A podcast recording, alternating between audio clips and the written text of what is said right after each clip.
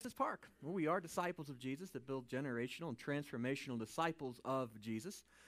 I'm Pastor Aaron. I'm gra- so glad that you guys are all here today with me as we're continuing our series on following Jesus. Of course, if you're being a disciple of Jesus, means you're a follower of Jesus, and we want to know what Jesus did and what he taught, and that's what we're doing this summer, going through all four Gospels and uh, seeing the life and the teachings of Christ. Now, um, since you are here, inside your bulletin, if you wouldn't mind, take out this green connection card and fill it out for me if you wouldn't mind. And at the end of the message, just drop that in that box at the back of the room. Uh, on your way out, I would be appreciative. If you're a guest with us today, special welcome to you. So thrilled to have you with us. You can fill out whatever you feel comfortable filling out, and at the end of the message, along with everyone else, you can drop that in the back there. But since you have these out here, a couple things. One, if you have prayer requests, write those on there through the message, and so I can pray for you this next week.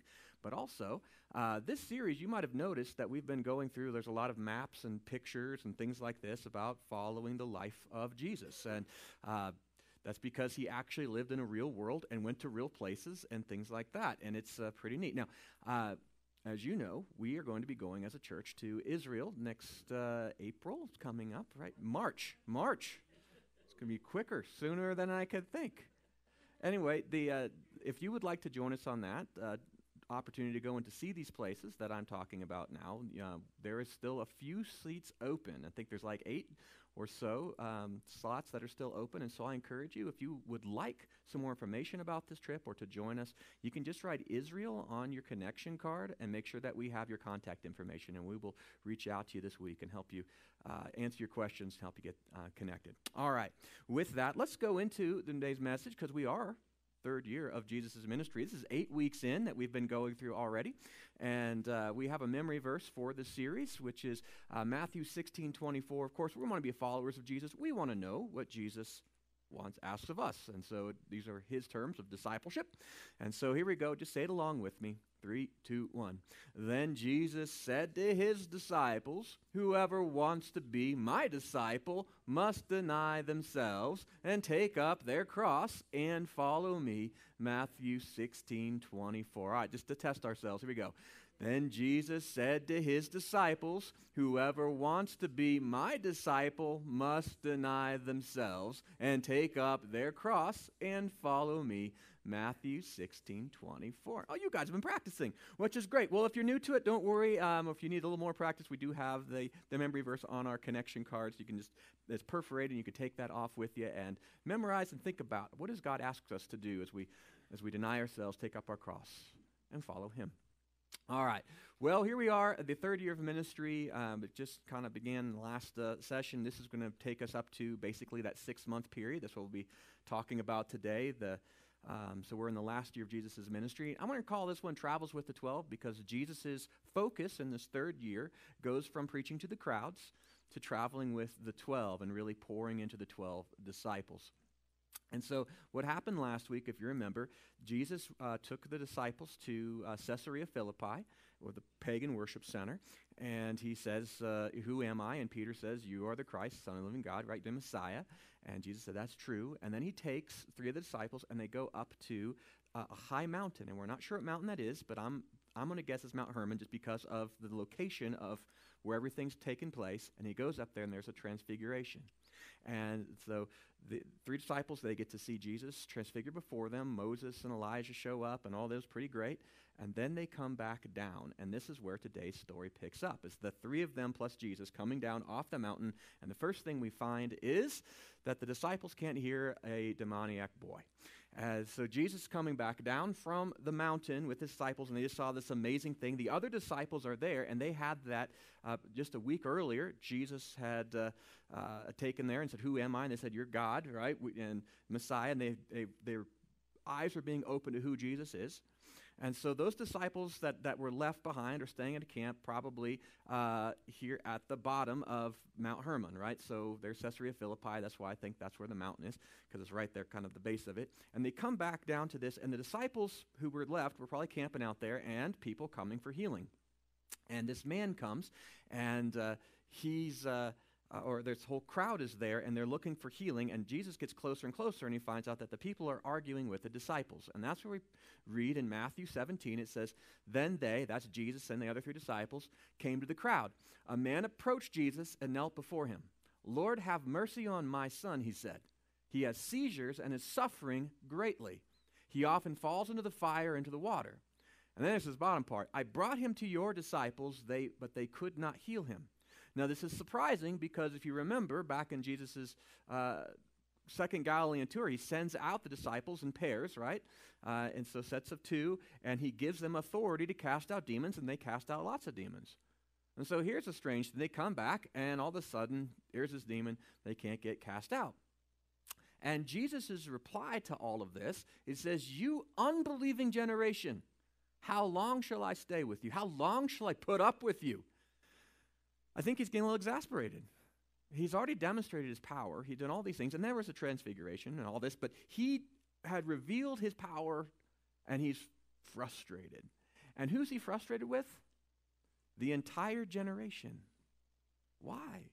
That's the generation where God showed up, where they got to see the miracles. They didn't have to read about it in books. He was there. God was amongst them. He had given them lots of opportunities and reasons to believe, and yet they still didn't. He's getting frustrated. One thing that irks Jesus, I think, is disbelief in spite of all the evidence he gives us to believe. It frustrates him. But he still has compassion, even though he's frustrated. He doesn't just storm off and like, it's like, all right, bring the boy to me. And so the, the, the father does, and, and the boy shows up, and he, you know, he shrieks and passes out and he's on the ground, and it's, you know, dramatic and, and all of that. And Jesus is like, as the kid's just laying there, and he looks at the father, he's like, how long has he been like this? Father says, well, since he was a child. And he says, often throws himself in the fire or water, tries to kill him, all these kind of things. It's absolutely horrible. But he said, But if you can do anything, please help us. And Jesus' response to this is, If you can. This was, this was a challenge. This was an insult. If I can. Oh, do you remember me casting out, I don't know, entire legion when they surrendered to me without even doing anything and to the pigs and they fell off the cliff? If I can. Everything is possible for one who believes.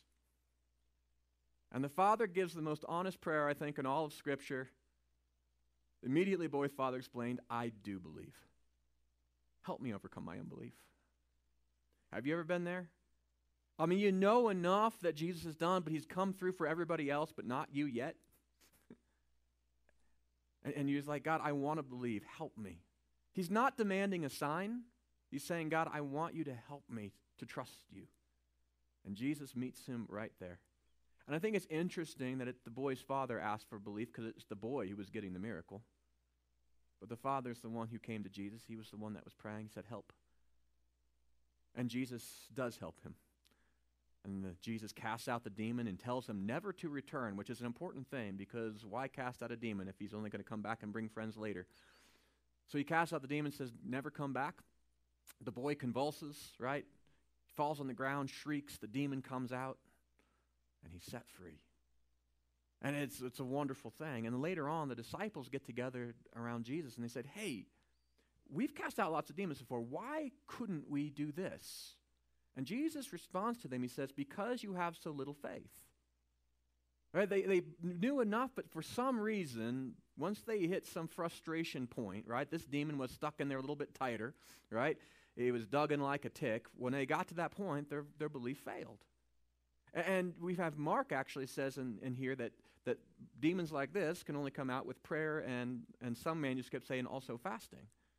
Right? So with this, it says this one is difficult, but their faith began to falter. But he goes on to tell them, Truly I tell you, if you have faith as small as a mustard seed, you could say to this mountain, Move from here to there, and it will move. Nothing will be impossible for you. And here we see that Jesus is talking about this mustard seed sized faith. Now, I don't like, I've never really seen a mustard seed, to be quite honest with you. I don't know what they look like, but apparently it's tiny. And the point is this it's not so much the size of your faith that matters, it's the substance of your faith that matters. That, that when you have faith in God, you are inviting Him in. And if your faith of God is maybe you have a, a 1% faith in God, well, 1%, if you God, you're bringing him into your life, 1% of God is infinity because God is affinity. He's an infinite God. Right? You, when you bring in just a little of God, he is always more than enough. It's not your faith that moves mountains, it's God who moves mountains. And that is precisely why nothing is impossible for those who invite God in. It's, it's an amazing thing. Faith in the wrong things, your faith is in the wrong substance. You can have a truckload of faith in, you know, the wrong things. It's not going to move anything. But even a mustard size bit of God is more than enough. Now, when I was early as a Christian, I read this, and very literally, I was 16 years old, went outside, Long's Peak, I could see it from my house, walked outside, full of faith, said to Long's Peak, Move, right? And I totally believed it was going to happen. I mean, completely believed. And it didn't. And I was shattered by this. I'm like, Oh, how could this not be? Something I realize in this is that the mountain is not, it, the mountain is the impossible thing, right? You saw Mount Hermon, if you've ever seen it, it's like this mighty mountain, and Jesus could say, you can say to this mountain, move from there. It's impossible. That's the point. That God can move the impossible things, but let's remember, God is only going to move the mountains he wants to move. See, God put Long's Peak right where he wanted it because if, if this was just, we can just move it up willy nilly, Long's Peak would never stay still because there'd always be some punk Christian who would come to our mountains and be arranging the mountains so they could see Long's Peak from their front door, right? That's what would happen. God will move the mountains he wants to move, but we have to trust him.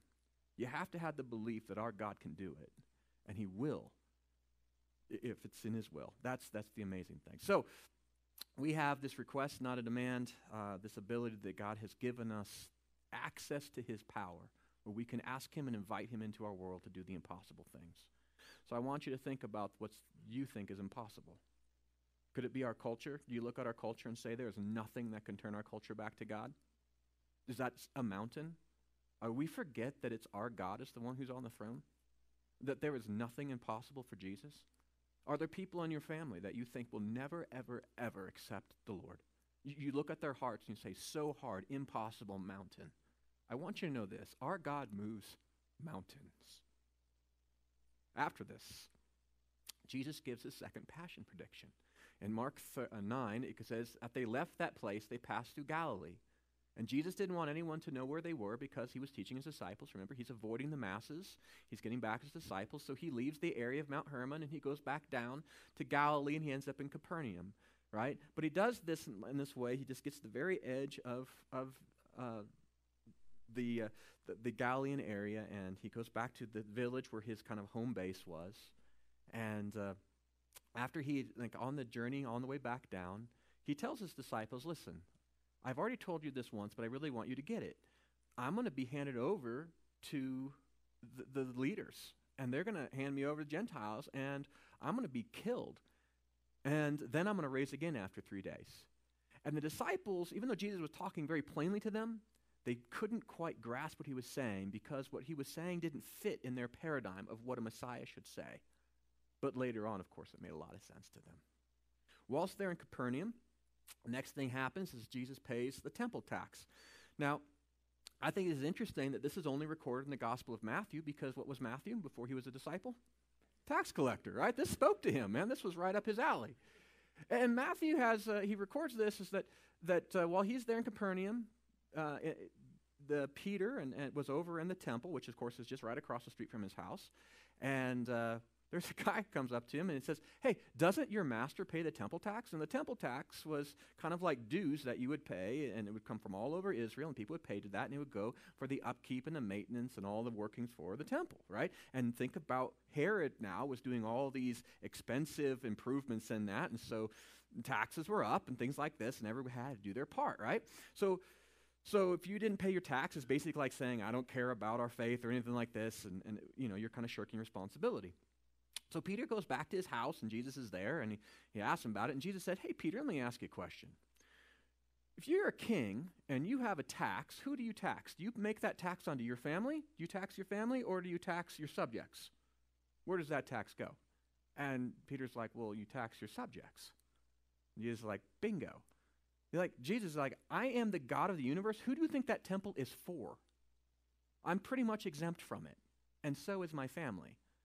But even though he didn't have to pay the temple tax, look what he says. But so that we may not cause offense, go to the lake and throw out your line. Take the first fish you catch, open its mouth, and you're going to find a four drachma coin. Take it and give it to them for my tax and yours.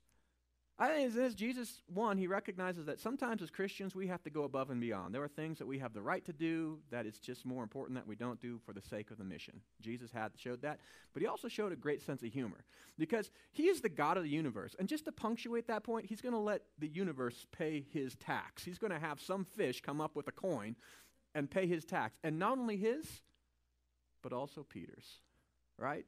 Which is pretty awesome because he's part of the family. Now, after this all happened, the disciples get into an argument about who's the greatest in the kingdom, because if you're walking around with 12 guys, what else are you going to do? And so this is the ongoing debate for the last part of Jesus' life and ministry.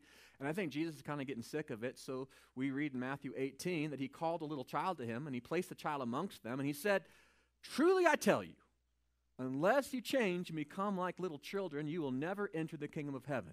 Therefore, whoever takes a lowly position of this child is greatest in the kingdom of heaven. And whoever welcomes one such child in my name welcomes me. That our idea of what makes us great, it doesn't work in the, in the kingdom of God. The kingdom of God is so different than our world. And Jesus is showing this. Like in our world, what makes somebody great? Power, influence, authority, wealth, all these kinds of great things that, that we do. The kingdom of God works in a whole different way. That God values other things he takes a child who would be in that culture and the time, and children really don't have a whole lot of, of, of power, do they? They, they don't have a whole lot of money, right? They're, they're meek and, they're, and uh, they have to obey, right? And they have to be, uh, they have to, to basically be subject to everybody else that's around, like what the adults are going to do, right? You just, as your kid, you're like, well, I guess this is what we're doing, right? And even though in our world that seems very weak, God sees strength in it. And he says, This is you want to be great in the kingdom. Stop trying to make yourself great. Stop, stop trying to do it the way that the world does, which is why in the church we shouldn't have these crazy power struggles. And throughout history, when, when the church and the government were all kind of tied together and all one the same, didn't that what we saw? As you saw corrupt people taking positions of power and authority for the wrong reasons? The church, if you want to be great in God's eyes, it's a whole different ladder. And he tells us that we could learn a lot by learning to live a childlike faith. Well, he also recognizes, too, that Jesus talks about he has this high value for this innocence that children have, but innocence can make you vulnerable. And children oftentimes suffer because of that. And he goes on to say that's not the way it works in his kingdom. He says, you know what? If you abuse a child, if you teach a child, if you do something nasty to a child in, in his name, right? He says it's going to be better for you to have a big old rock tied around your neck and tossed into the middle of the ocean because it, it's the wrath is coming. So just because a child is, is innocent and just because a child is meek and just because a child is vulnerable does not mean it's not under God's protection. Now I want you to hear this, brothers and sisters. You are God's children as well. And when God tells us to go into this world as innocent as doves, as sheep amongst wolves, don't think for a second that we don't also have and enjoy his protection.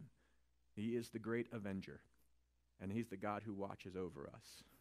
So we have the freedom to be meek in this world because we have a shepherd of our souls, which is a great thing. Well, I don't know if you know this about kids. Kids are cute and they're wonderful and vulnerable, but they're also can be feral and wild. Which is why the very next thing we read in here is Jesus talks about discipline and forgiveness because we are the children of God. And he says, you know, a, a good parent is going to discipline their children because children don't know how to act well, right? So a good parent disciplines them. Well, we are the family of God. And he says we have to discipline each other. Now, quickly, what is discipline?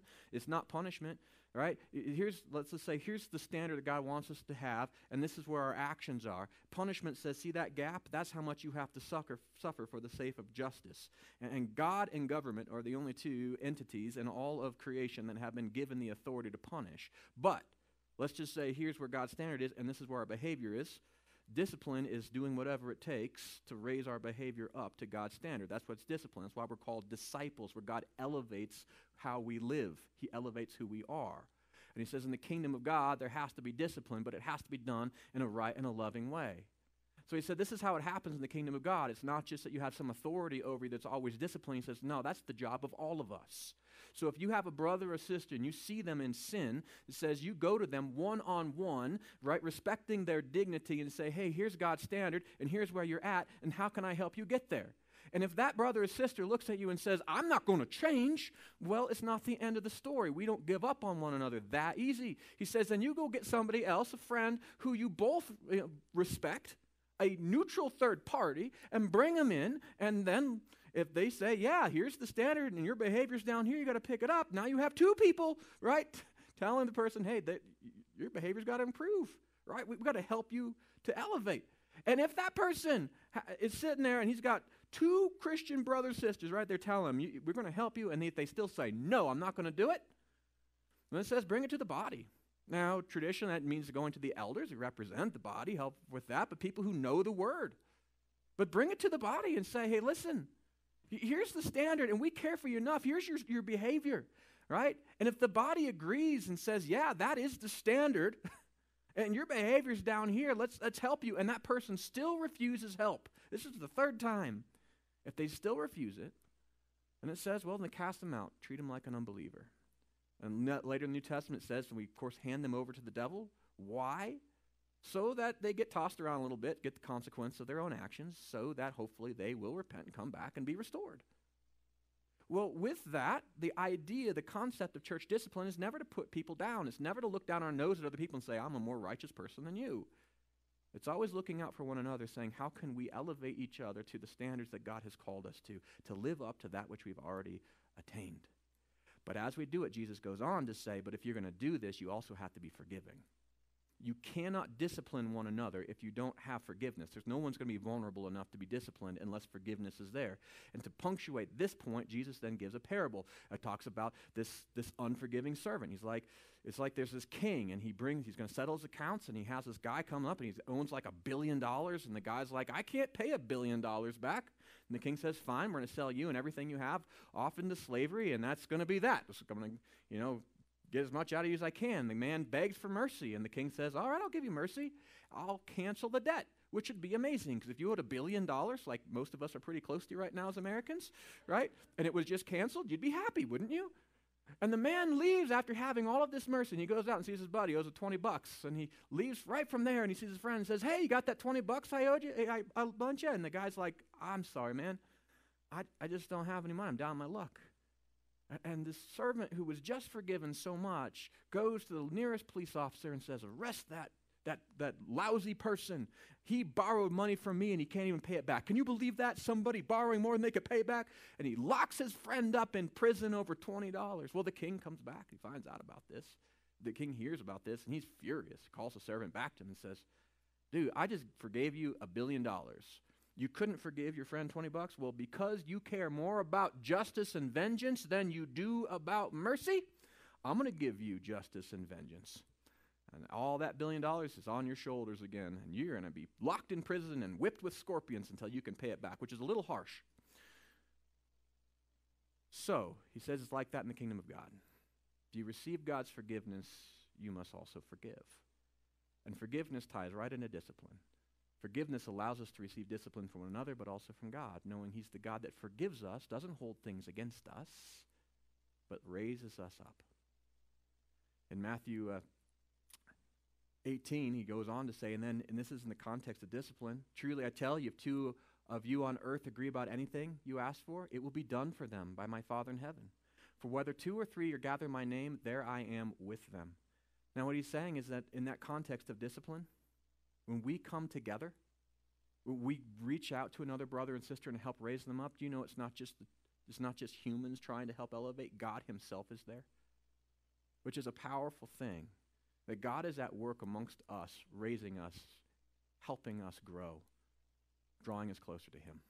Well, after this, Jesus then he heads back to Jerusalem, but he does so in secret. The Feast of Tabernacles was about to approach. That's in the fall, around September. And his brothers were kind of challenging him to go back down to Judah. And this is what they said. This is his brother speaking. No one who wants to be, uh, become a public figure acts in secret. Since you are doing these things, show yourself to the world, right? They're taunting him. They're like, hey, we're in Galilee. Did you happen to know that the big city and all the, good things are down there and then the south part, right? It's in Judah. You should be down there if you're such a big shot. Try to stop being such a, a big fish in a small pond, Jesus. And they're challenging him. Why? Because they didn't believe in him yet. Well, Jesus knew it wasn't his time. He knew there were people trying to kill him. He already given two passion predictions. He's like, hey, guys, you go. All right, uh, it's not my time yet. And so uh, he sends them down there, but then afterwards, his brothers had left the festival. He also went, not publicly though, but in secret. And because he was going to go pub- uh, secretly, the path he would have taken was through Samaria, right? Because the, the rest of the Jewish people go around Samaria, and so his path would, you know, kind of be a little more direct, but also more secretive. Um, and it would keep him away from all of those, the, the Jewish people and the crowds and all of this, so he could get there uh, secretly. So it says in Scripture he left resolutely at this time for Jerusalem, um, and he sends some of his uh, servants down uh, followers down before him into Samaria uh, to get a room ready for him. And you remember, this is the same area just a couple years earlier where he went to, uh, met that woman at the well, uh, at Jacob's well at Sychar, right? So maybe that's the village he's talking about. Who knows, right? But they had seen Jesus and he had done some miracles there in that time. Well, when he gets there um, to Samaria, we find that he actually is met with opposition. And that's where my favorite apostle and his brother show up, the sons of thunder, which is one of the reasons I think they're so, they're, I identify with them so much. The thing is, Jesus sent the servants down and ahead to get a room ready for him, and the Samaritans, even though they had known that Jesus was Messiah, he'd been there, he'd done some things, they didn't want him to stay there, and it says because Jesus was heading to Jerusalem. Remember, the Samaritans and the Jewish people had a differing opinion as to where you should worship and how you should do it, right? And the fact that, that they were like, well, we like Jesus, but we don't like what he's doing, so we're not going to have any part of it. And so they missed out on it. Now, James and John uh, were, were kind of frustrated by this, and they said, Lord, do you want us to call down fire from heaven to destroy them? I so identify with this. I mean, it just, right? I get it. I mean, have you ever been at times you see like the brokenness of the world and you're like, Lord, they are offending you? Do you want me? I just, I'm going to ask fire. Just curse them, right? Just curse them right now, right? Because I want your justice.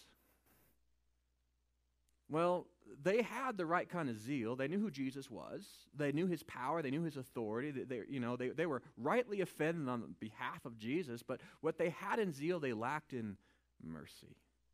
And this is something I know if you're someone like me, that sometimes you just have to remind yourself no, but I've also received God's mercy. I live in his grace. And so Jesus rebukes these two zealous disciples and then what does he do? Does he call down fire? No, he just goes to a different village. I think the greatest curse for that village is that they missed out on spending the night with the Savior and, and the God of the universe. He just moved on to where he was welcomed. And on that path, he talks about the cost of following him. There are three different people, three different guys who want to join Jesus' entourage on that journey. And the first guy goes up to him and says, I want to follow you. And Jesus says, Hey, that's great, but here, get this. There are birds that have nests and there are foxes that have dens, but me, if you want to follow me, I don't have a place to lay my head. So you have to be willing to deny yourself, take up your cross if you want to follow me. There's another guy that goes up and says, Hey, I want to follow you, Jesus. I'm getting ready, but my dad just died. I'm going to go back to the funeral and then I'll catch up with you later, okay? And Jesus said, Dude, let the dead bury their own dead. If you want to follow me, now's the time. There's a third guy that says, Jesus, I want to follow you, right? And this is, uh, but I want to go back and tell my family where I'm going so they don't think, you know, I'm, I'm missing or something like that. They'll know where I'm at. And Jesus, he says to this guy, he says, No one who puts his hand to the plow and looks back is fit for the, for the kingdom of God. And that seems awfully harsh, but I want you to understand that, that this isn't a joke. That, that Jesus is calling us to eternal life. He's calling us to, to forgiveness and salvation. This is not a half kind of in type of thing. Jesus doesn't take people on his team who aren't 100% in. He demands commitment, complete commitment. And it is a limited time offer, by the way. Right? There is a time that this era of grace will end, and every one of us is going to end, if not before it, when Jesus comes back, it's going to end with our last breath. You have a limited time opportunity. When Jesus shows up and he gives you this opportunity to follow him, recognize it is your opportunity for eternal life. Is it worth walking away ev- from everything for? Oh, yeah. But that's also the cost. And you need to know that. If you want to follow Jesus, you're going to have to deny yourself. You're going to have to take up your cross. And you're going to have to follow him. And so we deny ourselves, we die, and we follow. Jesus gets to the um, Feast of Tabernacles. He finally gets down there. He's in Jerusalem. This is uh, modern day, it's known as Sukkot. It's the 15th day of the Jewish seventh month, is when it happens. So if we see there, uh, it's the Feast of Tabernacles in that bottom part that's uh, right there at the, uh, right after the autumn equinox, right? Passover is about six months later, so this starts about the last six months of Jesus' earthly ministry. So while he's down there at, uh, at uh, the Feast of Tabernacles, it is a, it's a celebration. It's because it's in the fall. It's a harvest festival. It's, it's a great time to, to where they thank God for the harvest and all those things. It's also a time they sleep out in tents, which is why it's the Feast of Tabernacles or the Feast of Tents. And they do that to commemorate that the fact that the Israelites lived in tents for 40 years as they follow God, that their God is a God who is moving them into freedom. Right? They were strangers, but God set them free from bondage, and they got to live in God's presence and, and under his protection. That's a time to remember that. Okay, so Jesus gets down there and he's in Jerusalem. He's at this time, and the Jewish people were waiting for him. It's at the festival. The Jewish leaders were watching for him and they ask, Where is he? Right? They're looking for him. And everybody's whispering about, Hey, this is who we think Jesus is, but nobody's talking publicly about it because everybody knew the leaders wanted to kill Jesus, right? And so Jesus, after three days, shows up. He's there, and after three days, I don't know if he just couldn't take it anymore or if this was his plan, however it worked, he goes up to the temple and he starts teaching. And, and this is three days in it's a busy time, right? It's a big festival, and he's right under the Sanhedrin's nose. And so they send out some guards to arrest Jesus. And the guards show up, but they don't arrest Jesus. And we read about then it says finally the temple guards went back to the chief priests and the Pharisees, asked them, Why didn't you bring him in? And their answer is fantastic. They said, Because no one spoke the way this man does. Like, you got to hear this, guys. We can't arrest him.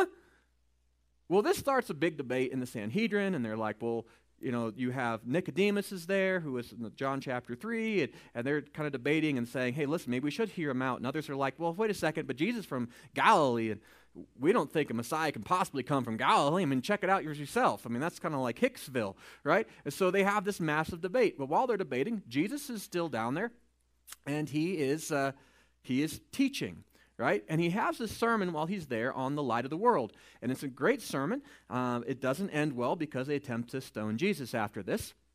Right? But Jesus spoke again uh, to the people. He says, I am the light of the world. Whoever follows me will never walk in darkness, but have the light of life.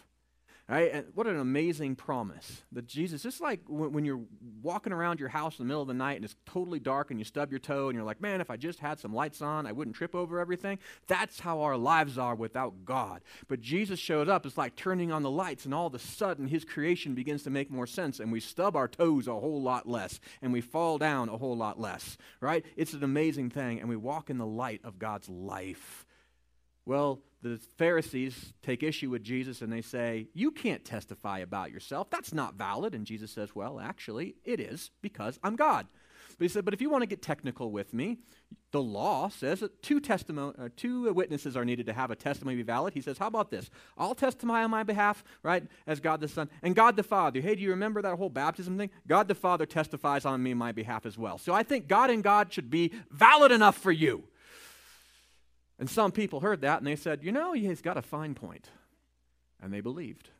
Others did not, but for those who did believe, Jesus said to them, If you hold to my teachings, you are really my disciples, then you will know the truth, and the truth will set you free. This is opposite of how normalists think of it. Normally, we think of if there's some theological truth that's out there that all of a sudden we, we know that truth, right? That's how we become free, right? And if we have that truth, then we will become Jesus' disciples. And once we become Jesus' disciples, we'll hold to his teachings. And once we hold to his teachings, right, then that's kind of the end of it. But that's not how, that's not how he says. He says, if you hold to my teachings, that's the first thing. If you trust him enough to say, I'm going to apply this to my life, right? I'm going to know it, not just intellectually, but know it like in the Bible way of knowing, like Adam knew Eve and then they had a kid, right? We have the truth becomes part of us. You're going to know that truth and it's going to set you free. So, the way of following Christ isn't just about getting intellectual know how by going to Bible studies and just learning what the, Jesus said. It's applying it to our lives. And if you do that, you're truly his disciple. And the truth becomes part of how you live, it's part of who you are. And that truth changes you, it frees you. So, we stop looking for freedom by just understanding the right things. We start trusting Christ and following him. And there's a lot of ways we don't understand Jesus. Isn't that true? But if you can obey his teachings, even if you don't trust him, right? Then that truth, you're going to begin to know it. It's going to be who you are, and that truth will set you free. It's an amazing thing. Well, Jesus then goes into this and, and he says, you know, they're saying, well, wait a second, your truth can set us free? And they start talking about Abraham. Are you better than Abraham and Moses? And he says, well, in fact, I am. Before Abraham was, I am, which is another way of saying, hey, I'm God. And they get mad about that, and they're going to take some rocks and going to throw them away. But then Jesus slips away. Second time for a stoning, right? The first time was up in Galilee. This is this time down here. And Jesus slips away, and they can't stone him because it's not his time yet. After this, Jesus sends out 72 disciples out to minister. Now, remember, it started out, Jesus went out to minister. Then he had his 12 disciples who went with him. And then he has sent his 12 disciples out in pairs, and now he sends 72 out, right? And he, where does he send them? He sends them to Judah, right? The 12 were sent up in the northern part. This is the 12. He sends the 72. He sends them out to minister into Judah. And he says to them down there, he says, he told them, the harvest is plentiful, but the workers are few. Ask the Lord of the harvest, therefore, to send out workers into his harvest field. Right? You, you see the expansion of the kingdom work? That following Jesus is an expectation that we're supposed to be part of something that the followers of Jesus didn't just get to walk around and listen to him and have fish sandwiches all the time. They actually, at some point, got to be sent. And I guarantee it was a little intimidating for them, wasn't it? But Jesus said, There's a big work. And in fact, it's not just the 72. I'm not just looking to have you 72. I, you need to be asking, but we're going to need more and more and more. And eventually, in Matthew 28, Jesus sends all of us to be the disciple makers. He says, therefore, go to all nations, right? Baptizing them, make disciples, baptize them in the name of the Father, Son, and the Holy Spirit, and teach these new disciples how to obey everything that I've commanded you. And he says, and surely I'm with you always to the end of the age. And so we are all sent. In this, uh, this thing, he says, I'm going to send you out, and you're going to go to places that haven't seen miracles, right? You're going to go out into, he wasn't doing a lot of, of work down there in, in Judah most of his work was up there in Galilee. And so, in that, he says, you know what? But don't feel bad for these places that didn't have all the miracles. He goes on and he begins to curse Chorazin and Bethsaida and Capernaum. He says, Cursed are these three places, which were basically where he was ministering. Those were his three, like his hub, right? That's the centerpiece of this. He said, Because if they were places that didn't have miracles like Tyre and Sidon, right? If Tyre and Sidon have even a portion of these miracles, they would have believed, right? But, but here we have we have all of these, these towns that had all of these miracles and they still didn't believe. And it's going to be worse for them on the day of judgment. And why would he say that to these people who are going to serve in the, in the southern part? Because they're going into towns where Jesus hadn't had a phenomenal ministry yet. They hadn't seen all these particular miracles. They just had hearsay and heard about those things. He says, Don't let that stop you. You know, sometimes we think that if Jesus would just show up and do all these miraculous signs in our midst, then more and more people would come and follow him. Jesus was there in Chorazin and in, and in Capernaum, right? He was in Bethsaida. They had all of these miracles. And what happened? People just sought the miracle, but they, they, the miracles blinded them the fact that God was there amongst them. They missed the gospel. They filled up on the appetizers, the hors d'oeuvres. They missed on the main course we need to make sure that we are not asking God to do something that would only blind people to Him, that we're being sent out into this community. And God can do miraculous things anywhere and anytime He wants to. But let's not fool ourselves and say, well, if God would just show up the way He did in the Old Testament, the way He did in Jesus' ministry, then everyone would believe. That's just not true. And sometimes the miracle actually gets in the way. God has given us exactly what we need to reach Estes Park. He's given us exactly what we need to reach our families. He's given us exactly what we need to reach our coworkers. He is enough. He goes on to give us the greatest commandments uh, while he's there in, in, Jerusalem. Of course, he sends out the 12, and, and uh, while he's teaching at the temple, or the 72, he sends them out. He's at the Temple Mount, teacher of the law. A lawyer goes up to him and tries to trick him like a lawyer question. He says, Hey, what's the most important commandment? Because you've got lots of commandments. And if Jesus says, Well, you know, you, you shouldn't steal, and the guy says, What? Adultery is okay? Because that's how, you know, these conniving lawyers would work. And so he says, What's the most important commandment? And Jesus says, Well, I'll tell you. It's love the Lord your God with all your heart, with all your soul, with all your mind. This is the first and greatest commandment. And the second is like it love your neighbor as yourself. All the law and the prophets hang on these. And what Jesus really quotes them is basically the Shema, which is a it's from Deuteronomy 6. It's the it's the centerpiece of their morning and evening prayers. It's Hear, O Israel, the Lord our God is one. Love the Lord your God with all your heart, with all your soul, with all your mind, with all your strength. Something that all the Israelites would have known very much. And then he tacks on that second part, which is then we also need to if we love God, we need to love other people. Right? And he says this is the foundational law. In fact, it's the purpose of the law. Which means if we are following Jesus and we are not being loving towards God and loving towards other people, we've missed the whole point. God isn't looking for legalistic little monsters and tyrants that just do the right thing all the wrong, right? He, he wants us to become loving towards others. And he says, you need to love your neighbor, which, of course, the neighbor, the lawyer, um, he got onto that and he says, wait a second, well, who's my neighbor? Because maybe there are people I don't have to love. And Jesus tells them the parable of the Good Samaritan.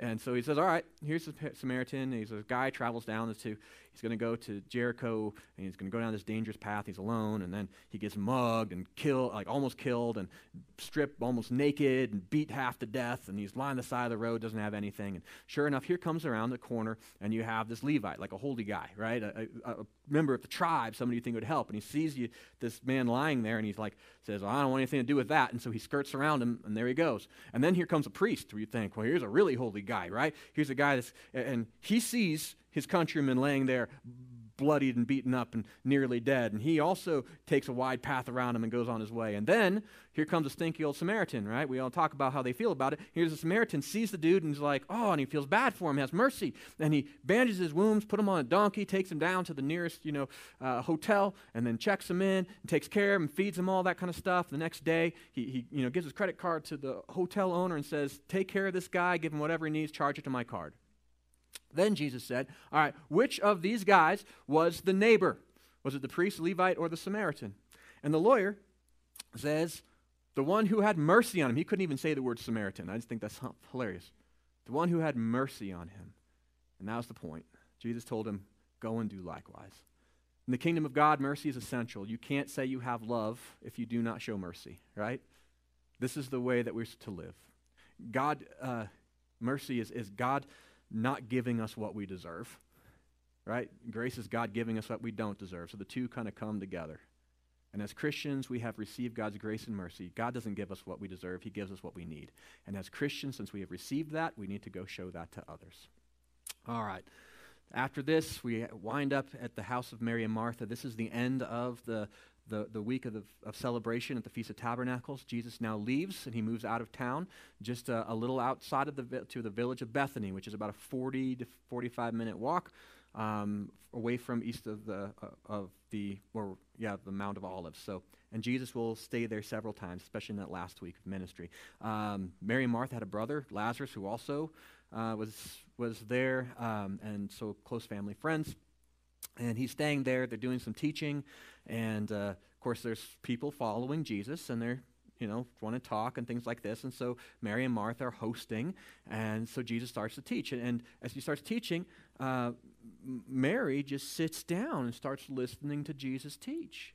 And there's still work to do because I don't know if you've ever had a dinner party or guests and stuff, but that's a lot of work, right? So Martha's around doing all this stuff. Eventually, she gets frustrated and she goes to Jesus and says, Tell my lazy sister to get up and help me.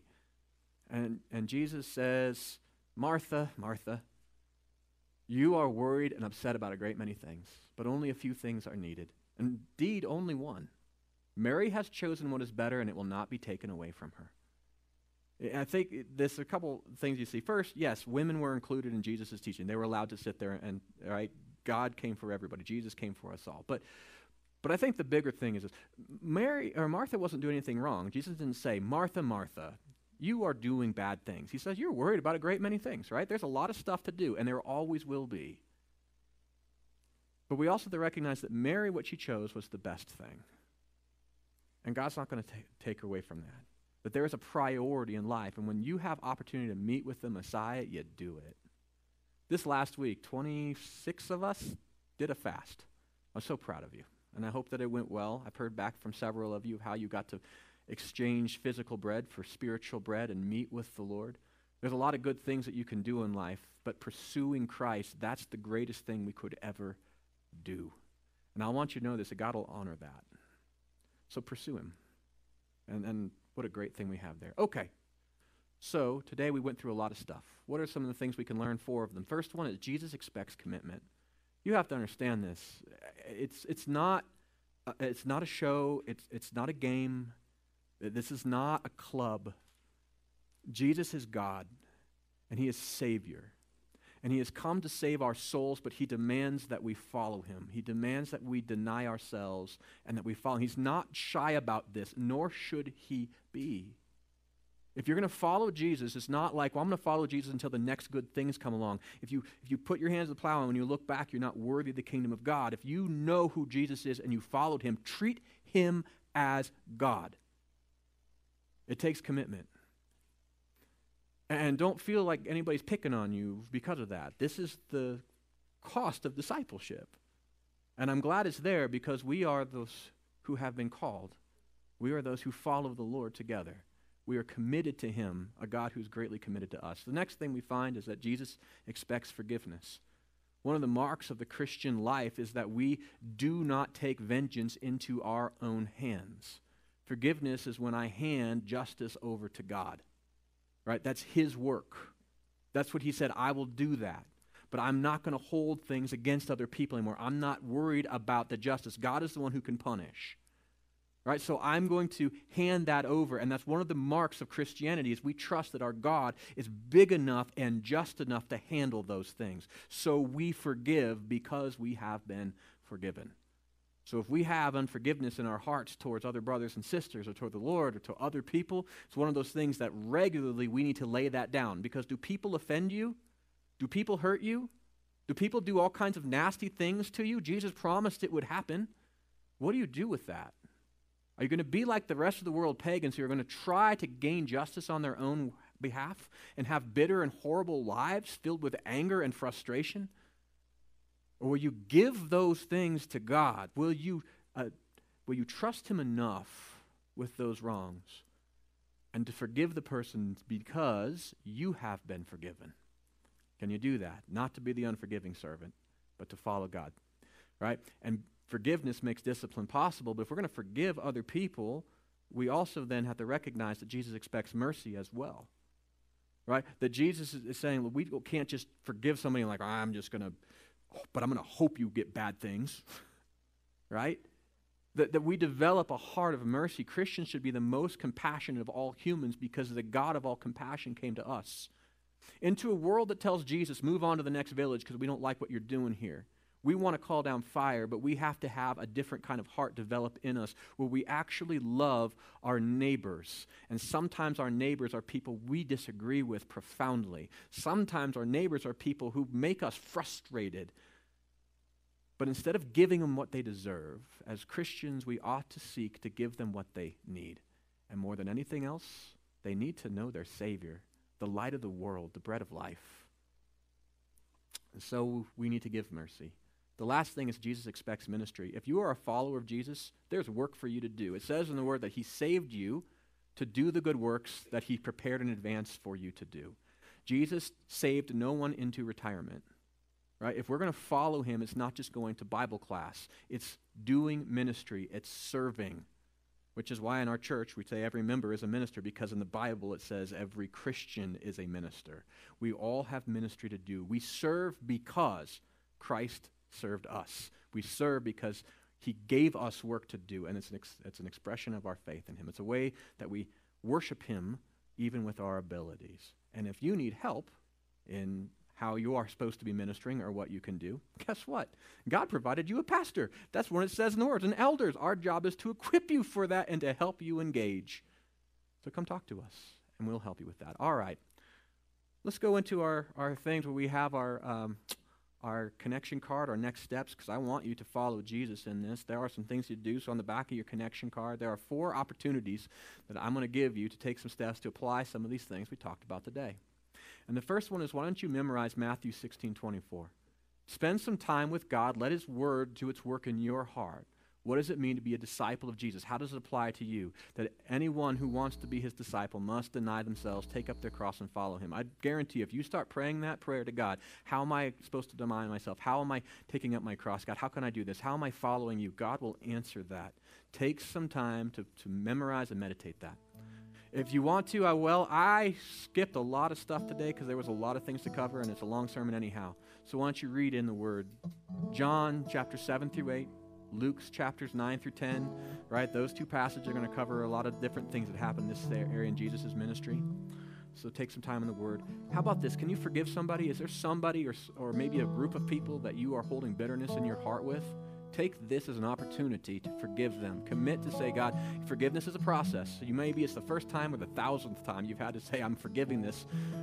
But you need to, to offer forgiveness. Write it down. Start doing business with God. Hand forgiveness, uh, you know, over to Him and that.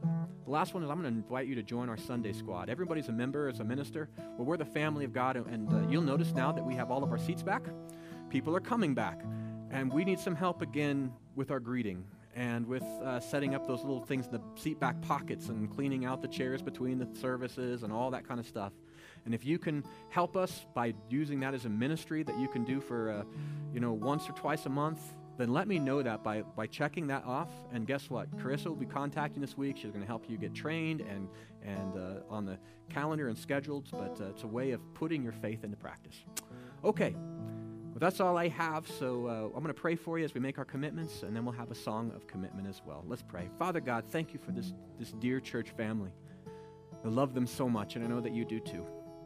Lord, we thank you that you've called us into a great kingdom. And yes, you expect commitment, but you've, you're committed to us enough to die on a cross, to, to rise again. You're committed enough to give us your Holy Spirit who dwells and lives with us, even when we're difficult. Lord, you're a God who, who has, you expect great things from us like mercy and forgiveness, but you've given us mercy and forgiveness. So since you filled us with these things, help us to be a church that exudes them into the world that needs it. Father, you've given us ministry because first you've ministered to us, but you've made us for good works. Raise us up, Lord, as we can serve you in a way that brings you glory and brings our community closer to you. We pray all of this in the powerful name of our Savior our wonderful Lord, Jesus Christ. Amen.